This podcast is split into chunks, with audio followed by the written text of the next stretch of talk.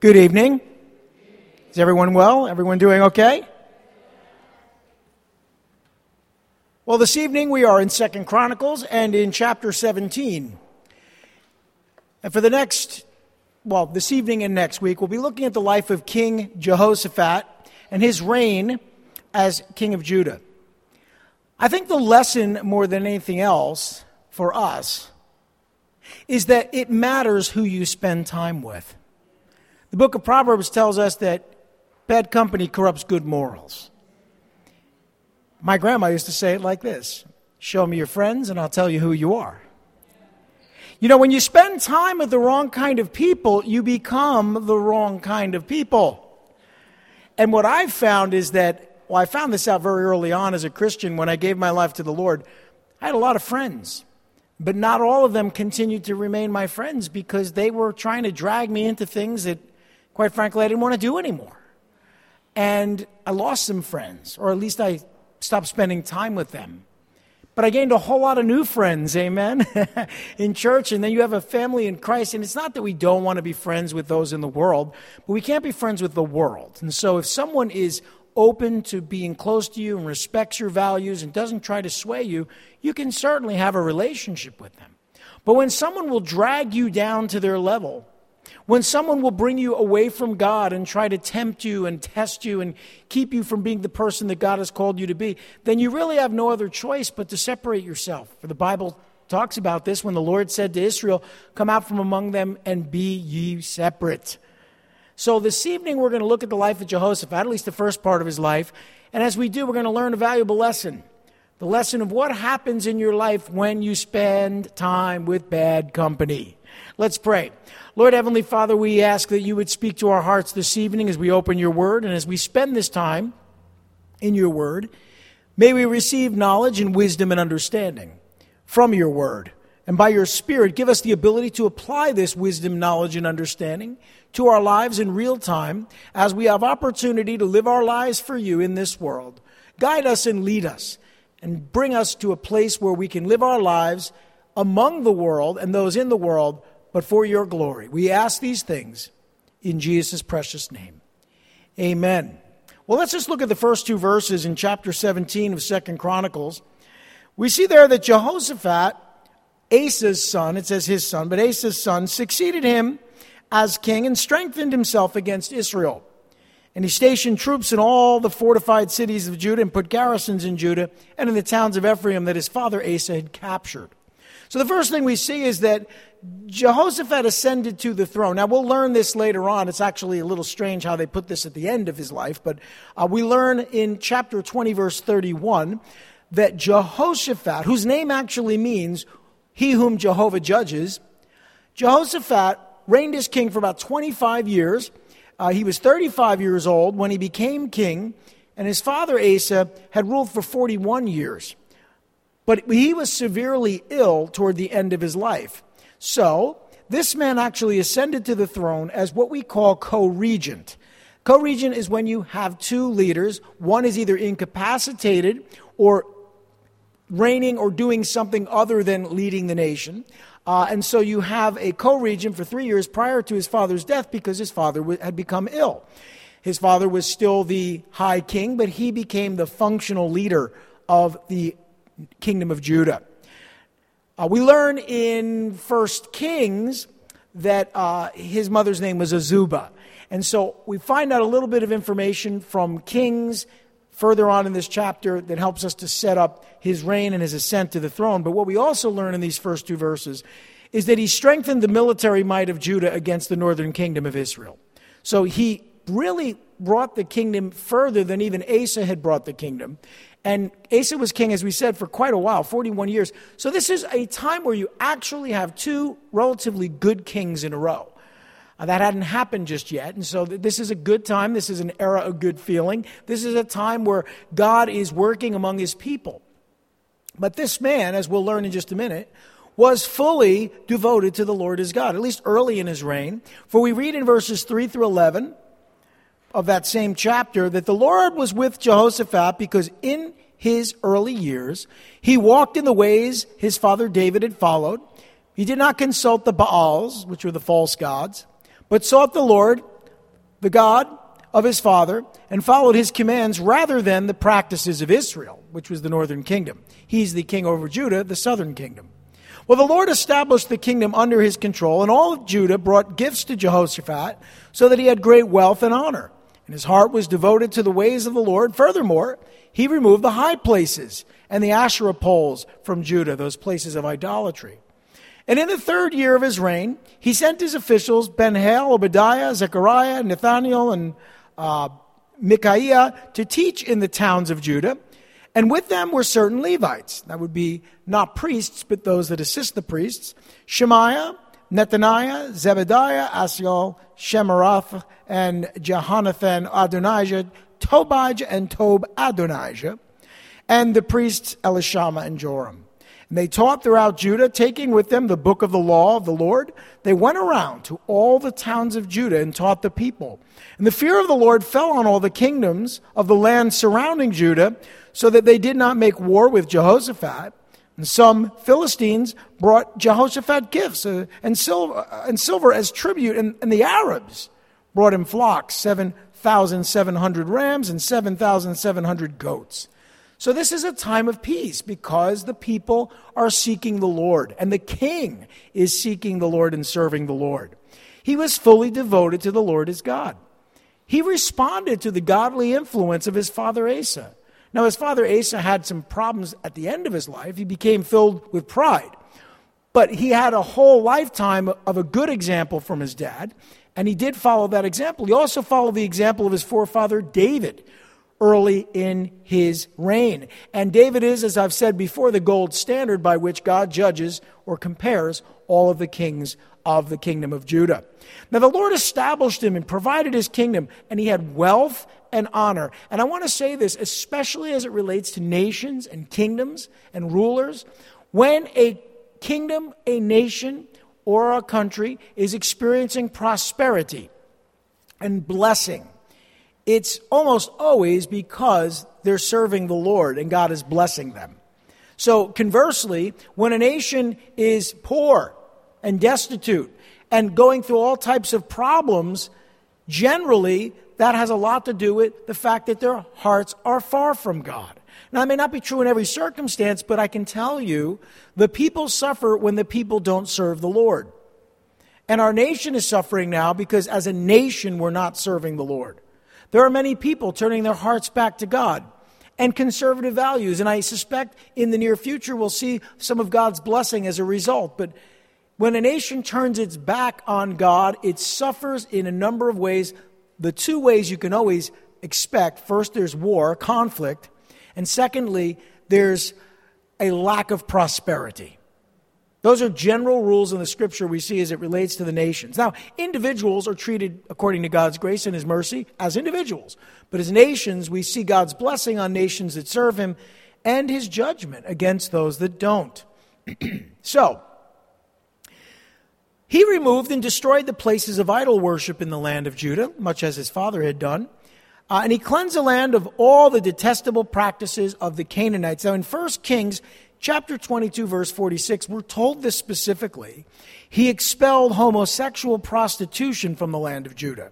That had become a problem because, according to the practices of the pagans, many, many times they engaged in all manner of detestable behavior. And homosexuality was among those behaviors, prostitution as well. But he would not tolerate it. And we're told that not here in Second Chronicles, but in 1 Kings 22. He removed pagan culture given over to idolatry, sensuality, and sexuality.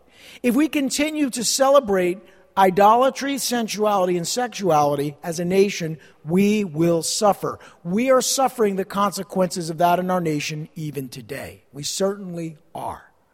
Amen? But don't give up hope. We keep praying for hearts to be turned back to God and for us to abandon this rejection as a people, to abandon this rejection of, of good, godly values. But if this man was committed to teaching the people the law of the Lord. I think our nation took a nosedive when things like prayer, I believe it was 1963, when prayer was pushed out of our schools. But even after that, for a while, uh, the things of God could be taught in schools. Now they can't be, at least not in every school. But the problem becomes when you have institutions of higher learning and elementary schools and even preschools teaching debauchery and evil and not the law of the Lord, then of course the people's hearts are corrupted. But wait a minute, was your heart corrupted at one time? Probably, if your heart was like mine. And you turned your heart to the Lord. So, all of this indoctrination that the left and the wickedness in this nation is trying to do doesn't trump God's ability to reach the heart. In fact, I want to say something. We go back to the 60s, which was a real turning point in our nation, turning point towards uh, lasciviousness and, and wickedness. That was also, in the year I was born, in 1965, the beginnings of the Jesus movement. When God began to reach those very same sinners who were living very worldly and wicked lives. So don't be so sure that everything is horrible just because wickedness is being celebrated. God has a way of turning those things that man means for evil to good. Okay? Well, this was a good time in the nation, this time that Jehoshaphat was king, because he was committed to teaching the people the law of the Lord. He sent people out to teach God's word. Now, listen, that is the single most important thing we can do for our culture. You teach God's word because the word of God convicts the heart, and then the heart can repent and change and come to God and be blessed. And then so goes the nation. But isn't it interesting that in our world today, not only the people in the world, in public education and in universities, are, are, are avoiding or pushing aside the Word of God, churches are now for some time, pushing aside the Word of God in favor of entertainment, or embracing doctrines that are doctrines of demons. I read an article just today. I believe it's one of the evangelical Lutheran denominations that believes that abortion should be available to all people. I don't know how a church says something like that. I really don't. But this is a church that embraces transgenderism and also embraces uh, gender confusion and, and all of these things that, that we know are wicked and evil. So are you surprised? Of course not. But what's upsetting is that when the church, and I say the church, that is God's people, the church embraces this wickedness, what hope is there for our nation? Well, the good news is that there are still churches teaching the Word of God. And many of those churches are filling up because people want the truth. It's a wonderful commodity today to get the truth. You, can't get it on the news, you can't get it in our culture, but you can get it from the Word of God. Amen? And so we got to keep doing what Jehoshaphat did teach the people the Word of God. And what was the result? Well, the Lord brought him peace with the surrounding nations. So that's what we're looking for God's blessings. He also strengthened the military might of Judah against Israel. As we read, he stationed, uh, or actually we're about to read, he stationed men in the fortified cities. Look at verse 12. In verse 12, it says, Jehoshaphat became more and more powerful. He built forts and store cities in Judah. He had large supplies in the towns of Judah. He also kept experienced fighting men in Jerusalem. Uh, their enrollment by families was as follows From Judah, commanders of units of 1,000. Adnah the commander with 300,000 fighting men. Next, Jehohanan, the commander with 280,000. Next, Amasiah, son of Zichri, who volunteered himself for the service of the Lord with 200,000. And from Benjamin, which was the other major tribe in the nation or kingdom of Judah. From Benjamin, Eliada, a valiant soldier with 200,000 men armed with bows and shields. And next, Jehozabad with 180,000 men armed for battle. These were the men who served the king, besides those he stationed in the fortified cities throughout Judah. So a strong defense, a strong military, but peace. I believe in the 80s we called this peace through strength. And it would be a good way to go, wouldn't it? Peace through strength. Having the strength to protect your nation, but not having to use that strength militarily because you want peace. Unfortunately, in our world, many of the nations that build up their military want to use it. I have to say this about our nation for the most part throughout our history, we have exercised great restraint with our military might, even though we've always had, for the most part, a, a, great military, and especially over the last 50 years or so, a very strong military, we exercise restraint, and thank God for that. But that, what you, that is what you had here. He stationed men in the fortified cities, and he had an army of over 1 million in Jerusalem with five divisions, three in Judah and two in Benjamin. So, a very strong nation at this time. And now we're going to read a little bit about something that took place. And this is where he got himself into trouble.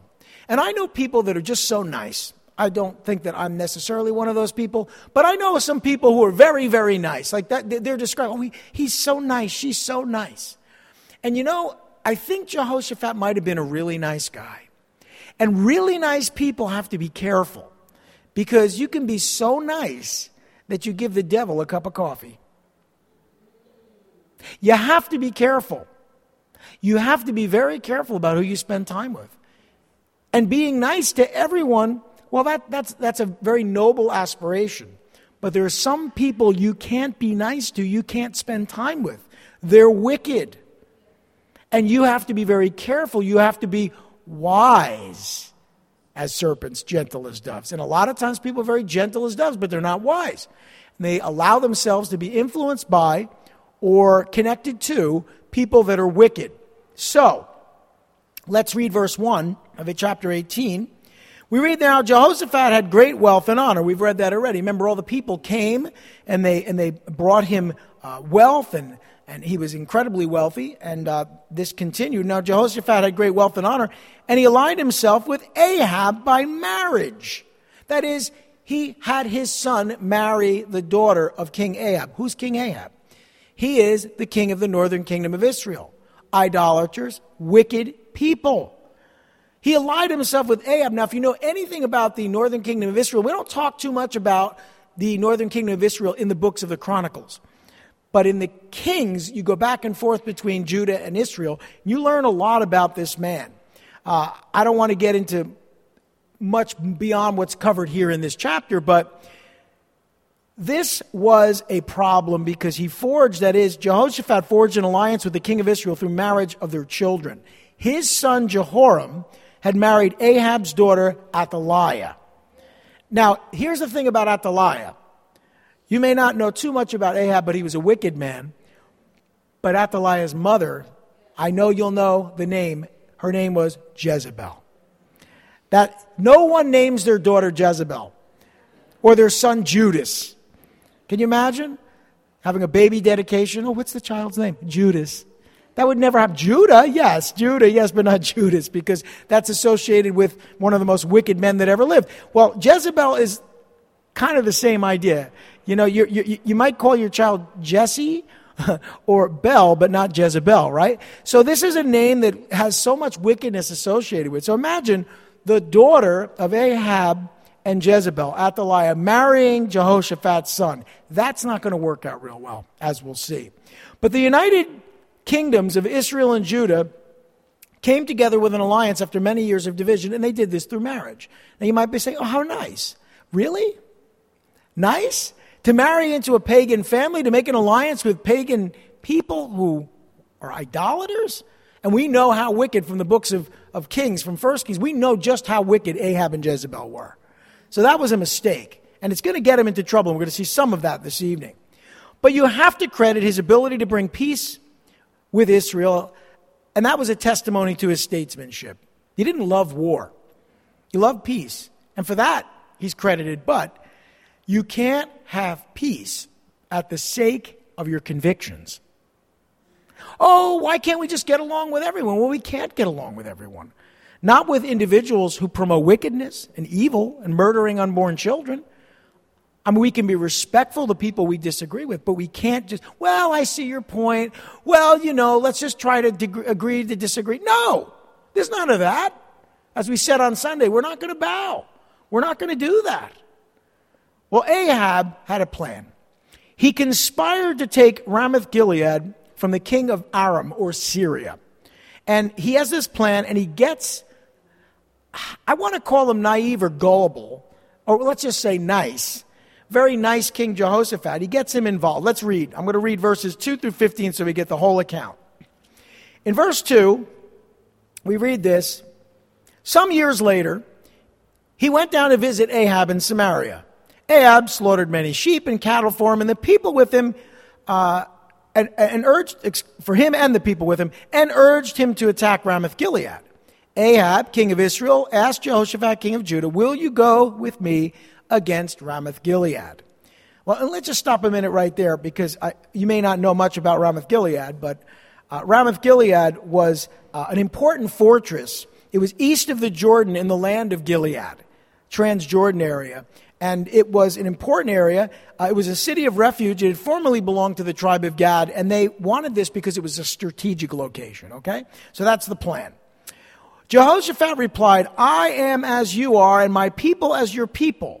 We will join you in the war. But Jehoshaphat also said to the king of Israel, First seek the counsel of the Lord. So it was a stupid move to say yes, but it was a good move to seek the Lord. Bless you.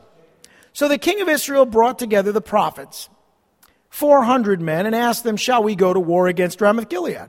Or shall I refrain? Go, they answered, for God will give it into the king's hand. But Jehoshaphat asked, Is there not a prophet of Jehovah here whom we can inquire of? The king of Israel answered Jehoshaphat, There is still one man through whom we can inquire of Jehovah, but I hate him because he never prophesies anything good about me, but always bad. He is Micaiah, son of Imlah. The king should not say that, Jehoshaphat replied. See what I mean? He's just kind of a nice guy. Well, so the king of Israel called one of his officials and said, Bring Micaiah, son of Imlah, at once, dressed in their royal robes. The king of Israel and Jehoshaphat, king of Judah, were sitting on their thrones at the threshing floor by the entrance of the gate of Samaria, with all the prophets prophesying before them. Now, this becomes a circus, because in the next verse we learn in verse 10 Now Zedekiah, son of Kenaanah, uh, made, had made iron horns, and he declared, This is what the Lord says With these you will gore the Arameans until they are destroyed. All the other prophets were prophesying the same thing attack Ramoth Gilead and be victorious, they said, for the Lord will give it into the king's hand. The messenger who had gone to summon Micaiah said to him, Look, as one man, the other prophets are predicting success for the king. Let your word agree with theirs and speak favorably. But Micaiah uh, said, I like this guy. He wasn't so nice. As surely as the Lord lives, I can tell him only what my God says. And when he arrived, the king asked him, Micaiah, shall we go to war against Ramoth Gilead, or shall I refrain? And here's what he said Attack and be victorious, he answered, for they will be given into your hand. But the king said to him, How many times must I make you swear to tell me nothing but the truth in the name of the Lord? So I just want to stop there for a minute. It's clear, based on his reaction, that Micaiah said it in a very sarcastic way. Like, he asked him the question, and you can only imagine Micaiah saying something like, Oh, attack and be victorious, he answered, for they will be given into your hand. Like, obviously not telling the truth that is being facetious or that is being sarcastic. And you know he was being sarcastic because the king knew he was being sarcastic. Okay? And actually, he already said he was only going to tell the truth. So why would he say that? It was a lie, but the way he said it, it wasn't a lie. It was a way of telling the truth and convicting the king. Okay? So I wanted to explain that first. Let's back up a minute and see what's going on here. Listen, the kingdom of Israel had been at peace with the kingdom of Aram for the last three years. They had. Uh, Ahab had signed a treaty with Ben Hadad, king of Aram, after he had defeated him. And Jehoshaphat, king of Judah, came to Samaria to visit with him after three years of peace. So this is a diplomatic visit. But Ahab proposed that Israel and Judah end or break their truce with Aram by retaking this strategic city of Ramoth Gilead. Jehoshaphat was willing to honor their alliance if the Lord Jehovah approved. Now we know what happened. He was a good and godly king, but he had allied himself with a wicked king. And therein lies the problem. And that's the application for tonight. Recognize if you spend time as a good and godly person with wicked people, you will become like them. Because as I said in opening, what? Bad company corrupts good morals. And that is a problem.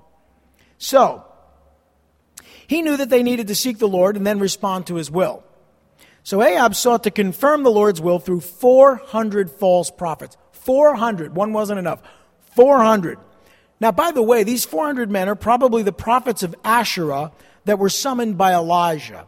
There were prophets of Asherah and prophets of Baal. You remember Elijah killed the prophets of Baal. But there were prophets of Asherah as well, and they were in 1 Kings chapter 18, uh, recorded for us in verse 19. But these 400 men claimed to speak for the Lord. The word for Lord, though, is Adonai, not Jehovah. So, they refused to use the name of God because they really weren't prophets of the Lord. They were prophets of false gods. But Jehoshaphat refused to believe the word of these 400 false prophets, to his credit. But why is he even having a conversation with this guy? Well, he may be nice, but what he's doing is wrong. Again, I'm not sitting here telling you not to be nice. I'm telling you to be nice when you can, but when you can't, walk away. Don't find yourself in alliances or relationships with people that will drag you down. Ahab had purposely not summoned Micaiah, the prophet, if you notice. He left him out. I think we might want to close the windows now just because a, a, a bug or a bee is flying in here, and that wouldn't be good. Thank you. I'm sorry to do that to you guys. Thank you so much. It's nice out there, though, isn't it? So Ahab had purposely not summoned Micaiah the prophet. He hated him. Why did he hate him? Because he didn't want to hear the truth. People don't want to hear the truth when they don't like what you're saying. Have you noticed that people hate us today? Why do you think they hate us? Because we're preaching the truth. Why do you think the world hates Christians so much? Because deep down inside, they know it's true, that what we're saying is true, and they don't want to hear it. They stop their ears. They, they don't want to hear what we have to say. If, we, if they really didn't think that what we were saying was true, they would just ignore us. But you can't ignore the truth. And so, what we experience is hate from our enemies, from the wicked who hate us. This man was not interested in the word of the Lord, Jehovah. But you notice Jehoshaphat corrected Ahab for slandering Micaiah the prophet? He did open his mouth. I give him credit. But why is he even having the conversation? You can do all the right things, say all the right things, believe all the right things, and be in the wrong place at the wrong time and suffer for it. That's what is about to happen to this man. So Ahab reluctantly summoned Micaiah the prophet in order to appease this king Jehoshaphat because he needed him. This is about manipulation now. The 400 false prophets continued to confirm the Lord's will while they waited for Micaiah. Now, one of the lead prophets resorted to using ridiculous props to impress the kings. He puts these iron horns on, is walking around like a bull. Um, yeah, well, we'll leave that alone. He was determined to faithfully communicate uh, what he believed his king wanted him to communicate. So he was lying, and he was doing it in a very theatrical way. But he was wrong, and he was evil, and he was leading people astray. Now, they all claimed to speak in the name of Jehovah at this point in verse 11. They, in order to reassure Jehoshaphat, oh, no, no, no, no. We're, we're, the Lord has told us this too. We are, we are definitely, uh, we're going to go ahead and we're going to be victorious. The Lord is telling us that too. But the messenger that summoned Micaiah pressured him to agree with these 400 false prophets. Come on, don't go against them. Just get in line. Just do, just say what they're saying so we can be done with this. Pressure, manipulation to get a man of God to say what people want to hear. I know that's hard to imagine. But that's what was going on, right? That's what's going on today. I'm just not built that way. I'm just not the kind of person that can be pressured to say something that isn't true, to lie to people, or to go with the crowd. I, have never been that kind of person, and I never will be. And I'm glad because I don't want to be that kind of person. I'm right there with Shadrach, Meshach, and Abednego, to be honest. I'm not bowing. No way. Hoping they'll put you to death. Then put me to death, but I would rather die on my feet than live on my knees. Well, he refused to succumb to the pressure that was put on him by these ungodly men. He was determined to faithfully communicate the word of the Lord regardless of their pressure. And then Ahab sought to confirm the Lord's will through Micaiah, and as I've already said, Micaiah mocked the king by repeating the foolish counsel of the 400 false prophets. And he knew right away. Ahab knew immediately that Micaiah was mocking them because of his tone, I'm sure, and because of the way he said it. Micaiah, as I've said, had sarcastically told Ahab exactly what he wanted to hear. And he had done this before. That's why I said, How many times have I told you only to tell me the truth? Well, when he tells them the truth, he doesn't like it. So they go, Oh, well, I'll tell you what you want to hear. You ever done that? Someone asks you a question, and they know what you're going to say, but you say, Do you want me to tell you, do you want me to tell you what you want to hear? And you, and you tell them, and they know that that's not what you're telling them to do, and, and it, it convicts them, actually. But Ahab insisted. He really did want to hear the word of the Lord this time. Well, he's going to. In verse 16, in verses 16 and 17, the word of the Lord to Ahab, king of Israel, comes through Micaiah, the prophet. Micaiah's name means who is like God. And of course, no one is like God. Certainly not the 400 false prophets. We read, uh, picking it up in verse 16, Then Micaiah answered, I saw all Israel scattered on the hills like sheep without a shepherd. And the Lord said, These people have no master. Let each one go home in peace.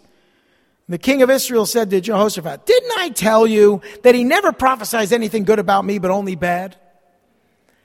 I mean, if he's a prophet of the Lord and he's telling you the truth, what's the problem? It's amazing. People want to believe what they want to believe. They will lie to themselves, lie to others, and believe it. Have you seen it? I've seen it. I've seen it. You've seen it. It's sad, really. Micaiah prophesied against this king and his plan. He's saying, Your plan is going to fail. Your plan to attack Ramoth Gilead is going to end in disaster. He predicted that Ahab would be killed if they attacked the city, but Ahab refused to believe the word of the Lord through Micaiah the prophet. The Lord was still pleading with him. Did you notice that? He hadn't given up on this king. He was still pleading with Ahab to repent of his foolishness and serve him, but he won't listen to reason. I know it's really hard to imagine an example in our world today of a leader that's doing something incredibly foolish but won't listen to reason. Take your pick of leaders in our world today, in our nation, in Russia, throughout the world, who are foolish enough to continue going in the wrong direction when everyone's telling them what the right direction is. But that's what happens when you reject God, when you defy His word and refuse to listen. That was Ahab's problem. Not Jehoshaphat, but Ahab's problem.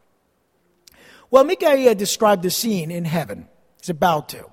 And in this scene, you have to understand it's very similar to the scene in the court of Samaria. So he looks at what's going on in the court and he describes a heavenly version of it. And it's pretty interesting. Uh, and I, I think it's, it's described for the benefit of understanding how things work in the spirit realm, but also to help the king to see what was going on right in front of him in his very own court. Look at verses 18 through 22. Micaiah continued. That means he's not done yet. Therefore, I, or therefore, hear the word of the Lord. I saw the Lord sitting on his throne with all the host of heaven standing on his right and on his left. Now remember, there's the king surrounded by 400 prophets. So it's a very similar scene. And the Lord said, Who will entice Ahab, king of Israel, into attacking Ramoth Gilead and going to his death there? One suggested this and another that. And finally, a spirit came forward and stood before the Lord and said, I will entice him. By what means? The Lord asked. I will go and being a, be a lying spirit in the mouths of all his prophets. There's a lot of sarcasm here in this message. You have to understand. It really is a mocking tone. Uh, I like this guy. I really do. I have to be honest. I like him. Because the way he gets the message across, he's, he's got this little bit of sarcasm, not a little bit actually, quite a bit of sarcasm, and he's mocking, but he's getting his message across and trying to reach the king with the truth. So whether or not, how can I say this? I'm sure that what we're reading here happened and happens, but whether or not it was happening or not isn't the point. The point is, he's describing a heavenly scene that would hopefully convict the king. So he says, uh, I will go, the Spirit said, I will go and be a lying spirit in the mouths of all his prophets. He said, You will succeed in enticing him, said the Lord. Go and do it. That's pretty, that's pretty crazy, right? And it goes on to say, So now the Lord has put a lying spirit in the mouths of these prophets of yours. The Lord has decreed disaster for you. So, that analogy, that account, that vision into heaven that very similarly parallels what was happening in that court is designed for him to recognize you're being lied to. You know, it's sad. You can tell people who made a mistake in their vote in the last election, you were lied to. And they'll say, oh, no, no, no, no. No, no, no, no. It's not the administration's fault. They told you one thing and did another. You've been lied to. Oh, no, no, no. We haven't been lied to. You know, what do you have to do to make people see the truth? I don't understand. Some people will just believe a lie. And you know, the Bible talks about minds being given over to a reprobate mind, right? Or uh, to believe a lie in the last days. We're seeing it today. People just believe whatever they want to believe. You can put on certain news stations and they lie all day. And people lap it up and say, oh, yeah, well, that's the truth, because they want it to be true. I'm not trying to get political. I'm telling you, people are lying to you. They're lying to you. Don't believe it. And it's sad because the kings were being lied to by these liars. And in this heavenly scene, the prophet revealed that the Lord had allowed a lying spirit to entice him, that is the king, King Ahab, to attack Ramoth Gilead. Evil spirits, this we do know from this account, evil spirits stand before the Lord's throne in heaven. I don't understand why, but they do. Satan has appeared before the Lord's throne in the past. You can read about that in the book of Job in chapters 1 and 2, and in Zechariah chapter 3. And he has access to accuse us before the Lord's throne even now. Read about that in Revelation chapter 12, verse 10. So, yes, they can appear before God's throne. The Lord allows evil spirits to work in this world, but it all works together for his sovereign purpose. Think about Saul in 1 Samuel chapter 16, verse 14, where he was, the Lord allowed a, a, a spirit to trouble him. That was working toward bringing David into the kingdom. God works through evil things, but he's not the author of evil things, and he doesn't motivate or control evil spirits. He lets them work, but even what they do, God works for good. Amen? We know that. He can work all things together for good. So he, he has this lying spirit. He allows this lying spirit to go and lie to the king because he wants to be lied to. And God works his will through that lying spirit. But please, God doesn't ordain lying spirits. He just allows Satan, demons, lying spirits to do what they want to do. And then God works it all into his perfect will because that's how sovereign he is. He's sovereign. So understand that. But it's an interesting picture into the spiritual realm that we are given here, he revealed that a lying spirit was speaking through these 400 false prophets, and the Lord is again giving Ahab an opportunity to, re- to repent and be saved from death. But he doesn't take it. He wants to be lied to. Please lie to me some more. He got 400 guys lying to him. And he probably knows the truth. Now he definitely knows the truth, but he doesn't want to believe it. The Lord knew that Ahab would reject this warning, but God gave it anyway. Amen? See, don't you love that? That even when someone rejects the truth, it's not because they weren't given the truth. God is so gracious and loving, He gives the truth to people that want to be lied to. They reject the truth and they suffer for it, but it's not because God isn't good. Amen? Please understand that. Well, next in verses 23 through 27, Micaiah is treated very badly. For what? For telling the truth. Get used to seeing that in our world. People who tell the truth are treated very badly. I just want to use an example, and I'm not necessarily a huge fan or anything, but you know, I've been reading some of the comments by Elon Musk. I've just been reading some of the things he's saying. And you know what, to tell you the truth, I mean, he's not a godly man, but he's speaking truth, right? And wow, boy, did the world turn on him. He was the king of, you know, the electric car, and everybody loved him until he started speaking the truth. And now, you know, now they all hate him. They want him to drop dead and say as much. Don't speak the truth if if you want to be liked. Don't speak the truth. Well, here's what we read in verse 23. Then Zedekiah, son of uh, Kenaanah, went up and slapped Micaiah in the face. That sounds familiar. Didn't that happen recently on television? Oh, yeah, okay, all right, no. Then Zedekiah, son of Kenaanah, went up and slapped Micaiah in the face. Which way did the Spirit from the Lord go when he went from me to speak to you? He asked.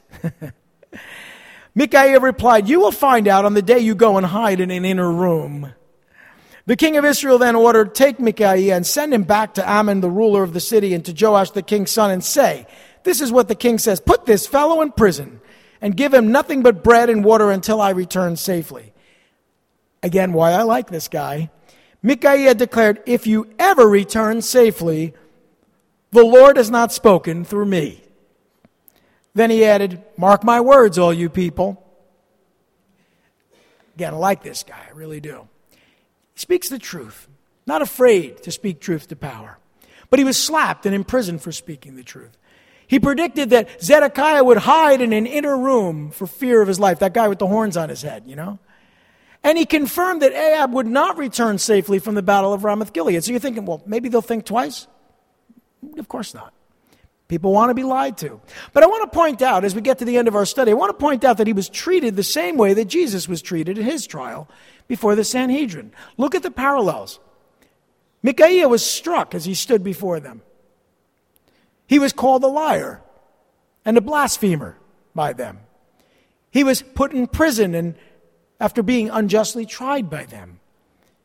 And he declared the coming judgment and pleaded with those that rejected him. So he did everything that Jesus later did and was treated in the same way that Jesus was treated. But you're, you know, it's not going to happen to you. Because we live in the United States of America. If you tell the truth, preach the word of God, nothing bad's ever going to happen to you. Now, I'm being like Micaiah. I'm being sarcastic. I am saying something in a mocking tone to make my point. When people talk like that, they're living in a dream world, they're living in a fantasy world. You are going to suffer for speaking the truth in a world like this. But will you speak the truth? Or will you be nice? Well, that's your decision. I know where I stand. Ahab died. And that's probably something that could have been avoided. But we read in verses 28 through 34, and actually we'll just read 28 through 32. And, and check this out. You got to believe that Jehoshaphat was a little naive, right? So the king of Judah and, and Jehoshaphat, king of, uh, sorry, sorry. So the king of Israel and Jehoshaphat, king of Judah, went up to Ramoth Gilead. The king of Israel said to Jehoshaphat, I will enter the battle in disguise, but you wear your royal robes. So the king of Israel disguised himself and went into battle. I mean, really? Okay. So now the king of Aram had ordered his chariot commanders, do not fight with anyone small or great except the king of Israel. When the chariot commanders saw Jehoshaphat, they thought, this is the king of Israel. So they turned to attack him, but Jehoshaphat cried out, and the Lord helped him. God drew them away from him. For when the chariot commanders saw that he was not the king of Israel, they stopped pursuing him. See, they didn't want really, they really didn't want to fight with Judah. Remember how strong Judah was? Wealthy, and he had honor, strong military. They really didn't want to pick a fight with him. They wanted to take out Ahab. This would be cutting the head off the snake. They wanted to just stop Ahab from this plan, and they knew Jehoshaphat would go away. So this is actually very strategic. It's actually very smart on the part of the Arameans. But Jehoshaphat went with Ahab into battle despite the word of the Lord through Micaiah the prophet. Wait a minute, what just happened? He asked for a prophet, the prophet comes, gives him the truth, right? They imprison the prophet. what does Jehoshaphat do? He should have gotten his chariot and gone home. But no, what he said, well, you know, I, just gotta, I guess I just got to be nice. Better just go with the plan, even though he knew clearly that it was wrong. Does that bother anyone or just me? He asked to know the truth. He was told the truth. He knew it was the truth, and he still did a stupid thing anyway. Does that sound like anyone you've ever met in your life? I know far too many people like this. And it's very sad. Really sad, actually. He ignored the word of the Lord and he allowed Ahab to use him as a decoy. Never a good idea. He was nearly killed because he defied the Lord and trusted Ahab with his life. He should have chosen his friends more wisely. Amen? He should have. But you know how good God is? God is so good that he intervened to save him from his foolishness. Praise God.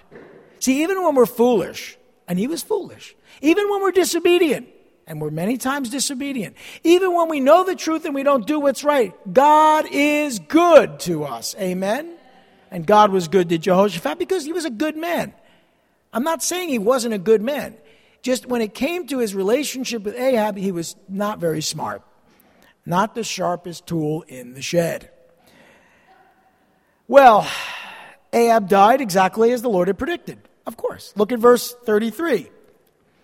But someone drew his bow at random and hit the king of Israel between the sections of his armor. The king told the chariot driver, Wheel around and get me out of the fighting. I've been wounded. All day long the battle raged, and the king of Israel propped himself up in his chariot facing the Arameans until evening. Then at sunset, he died. Is that what God said would happen? Say amen. You know, when you get the truth from God's word, don't doubt it. Act on it, apply it to your life. Ahab died exactly as the Lord had predicted. He was, check this out, wounded by a random arrow and bled to death while watching the battle. He trusted in his own cleverness for protection against Micaiah's prophecy. He's thinking, oh, I'll put Jehoshaphat in the position. They'll think he's me. But that didn't work out because a random occurrence took place. Are there any random occurrences in this world? Not really. The book of Proverbs tells us that the uh, lot is cast in the lap, but the decision is of the Lord. That is, you can flip a coin, roll a die, and think, oh, that was a random decision. Nothing is random in this world. God is in control, He is sovereign over all. Amen? Amen? Well, we know that the blood from his wound ran onto the floor of the chariot. We're told in 1 Kings chapter 22. And the army of Israel retreated after they realized Ahab had died. But Elijah the prophet, again, this goes back to 1 Kings 22, he had actually predicted that Ahab would be killed and that the dogs would lick up his blood. And you read about this in 1 Kings 22. They bring the chariot back and they wash it out, and the dogs come and lick up his blood, just like Elijah said. You can't escape the truth of God's word. What God's word says is true, amen? And it's going to happen no matter how many times people lie to themselves or turn on channels that lie to them all day. God's truth is truth. Amen? Amen. Please understand that. Well, then we read the last three verses tonight. When Jehoshaphat, king of Judah, returned safely to his palace in Jerusalem, and that's God's grace, right? Jehu the seer, the son of Hanani, went out to meet him and said to the king, Should you help the wicked and love those who hate the Lord? And then some very nice person probably said, Of course. Absolutely. We have to help everybody. No. Look at the question from the prophet Should you help the wicked and love those who hate the Lord? That's a rhetorical question. You know the answer to that, right? Because of this, the wrath of the Lord is upon you. There is, however, some good in you, for you have rid the land of the Asherah poles and have set your heart on seeking God. So, because he was a, a good man, God blessed him but he wasn't very shrewd. He was pretty dumb when it came to who he spent time with and the things he did and the decisions he made. He allowed himself to be good to the wicked because the prophet said, Should you help the wicked? Now you might be saying, Well, you know, we want to help them. Yes, yes, yes, to a point. But not to the point where you do wickedness with them. Should you help the wicked? Help them not to be wicked, but not help them to be wicked and love those who hate the Lord? Love them, but don't love them because of what they do or allow them to continue to hate the Lord. This man was way off base, and this describes a lot of very, very nice people who love God but just don't have the wherewithal to be like Micaiah, tell the truth, and get in people's faces with it. I think it's very important that we stand strong. This king was rebuked by Jehu the seer for making an alliance with a man like Ahab. This alliance involved the tragic marriage of his son Athaliah, the daughter of Jezebel. He allowed his son to be married to Athaliah, the daughter of Jezebel. It ultimately entangled him, as we'll see, in three specific incidents with three of the wicked kings of Israel. He didn't learn his lesson. He didn't. And the Lord was extremely angry with him for his betrayal. You know, God is angry when you do stupid things. Because he loves you so much, he doesn't want you to suffer for your sin. But when you choose to sin, you invoke the Lord's anger. He's angry at sin. He loves you, but he's angry at what you do because he hates that. He hates sin. He loves you, he hates sin. Oh, God never gets angry with me. Loving parents. Got a few loving parents here today. Ever been angry with your children who you love more than life itself? Ever been angry? Nah, that never happened. You're too nice. No, you've been angry because you love them.